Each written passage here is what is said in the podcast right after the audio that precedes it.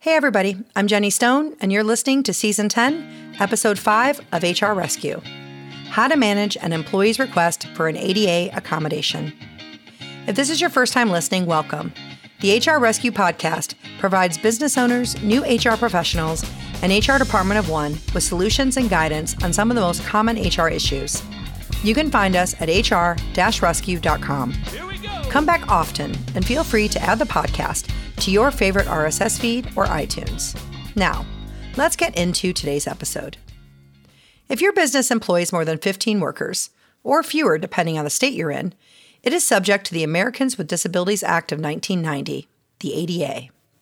This civil rights law prohibits discrimination against people with disabilities, not only on the job, but also in schools, on transportation, and in every public and private space that is open to the public.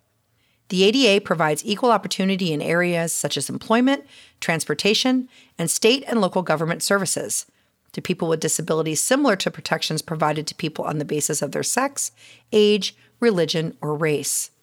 The Americans with Disabilities Act Amendments Act greatly expanded the definition of disability and became a law on January 1, 2009. Disabilities now include conditions previously not covered, such as bipolar disorder, diabetes, epilepsy, major depression, and multiple sclerosis.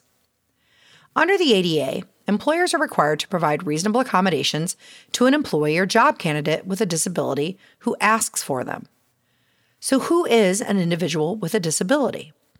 According to ADA guidelines, an individual with a disability is someone who has a mental or physical impairment that significantly limits at least one major life activity, who has a history of such an impairment or who is perceived to have such an impairment. The person's impairment must significantly impede one or more major life activities for a disability to be covered by the ADA. These activities are ones that a person without a disability can do with little or no struggle, including hearing, performing manual tasks, speaking, seeing, standing, and walking. So, what are reasonable accommodations? Reasonable accommodations are changes to a job application, hiring process, or the way a job is performed that enable a person with a disability, who is otherwise qualified for the job, to perform the essential functions of the role and benefit from equal employment. Accommodations are considered reasonable if they don't create an unnecessary burden on the business. The EEOC and Title I of the ADA require companies to evaluate requests for reasonable accommodation on a case by case basis. The first step in the reasonable accommodation process is when an employee discloses that they have a disability. Employers are not required to accommodate disabilities they are not made aware of. For example, an employer is not obligated to provide a closer parking space to an employee if they weren't previously made aware of the need for accommodation. The reasonable accommodation process begins when an employee informs their manager or HR of a disability at any time during their employment. An employee does not have to disclose a disability at the time of hire. It's important to note that the employee also does not have to make the request in writing. A verbal request is all that's needed to get the process started. However, an employer would be wise to document the request.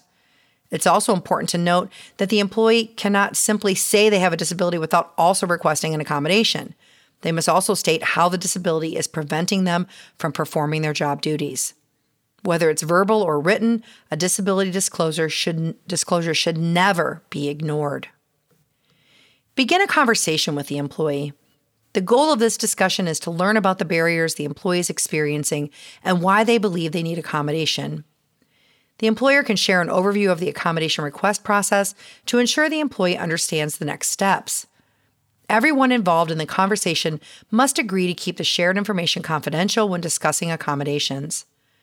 This information will never go in an employee's file and should only be accessible to the employee's manager and HR.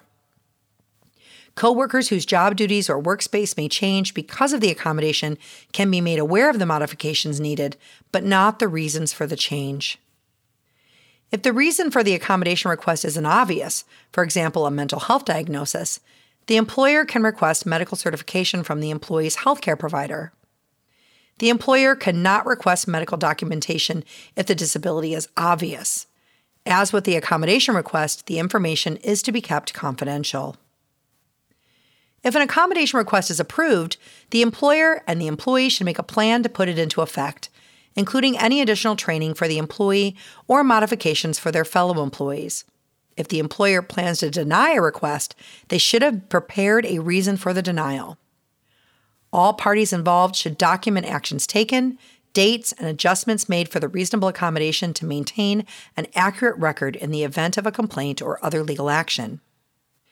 So, here are five examples of what a reasonable accommodation can look like. Alternate format. A manager provides feedback verbally instead of a written performance review for an employee who has a visual impairment. Accessible parking.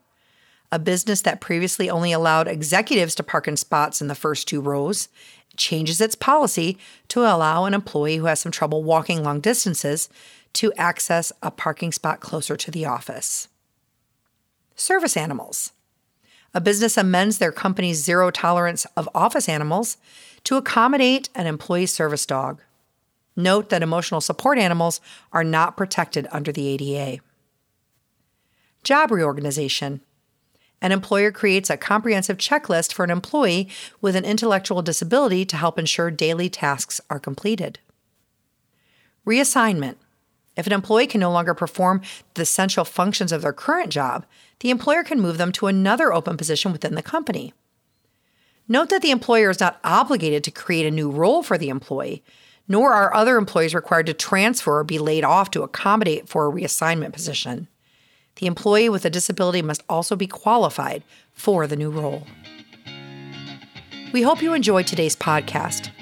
Please subscribe so you never miss an episode of HR Rescue. The opinions expressed in this program do not represent legal advice, nor should they necessarily be taken as the views of HR Shield or its employees.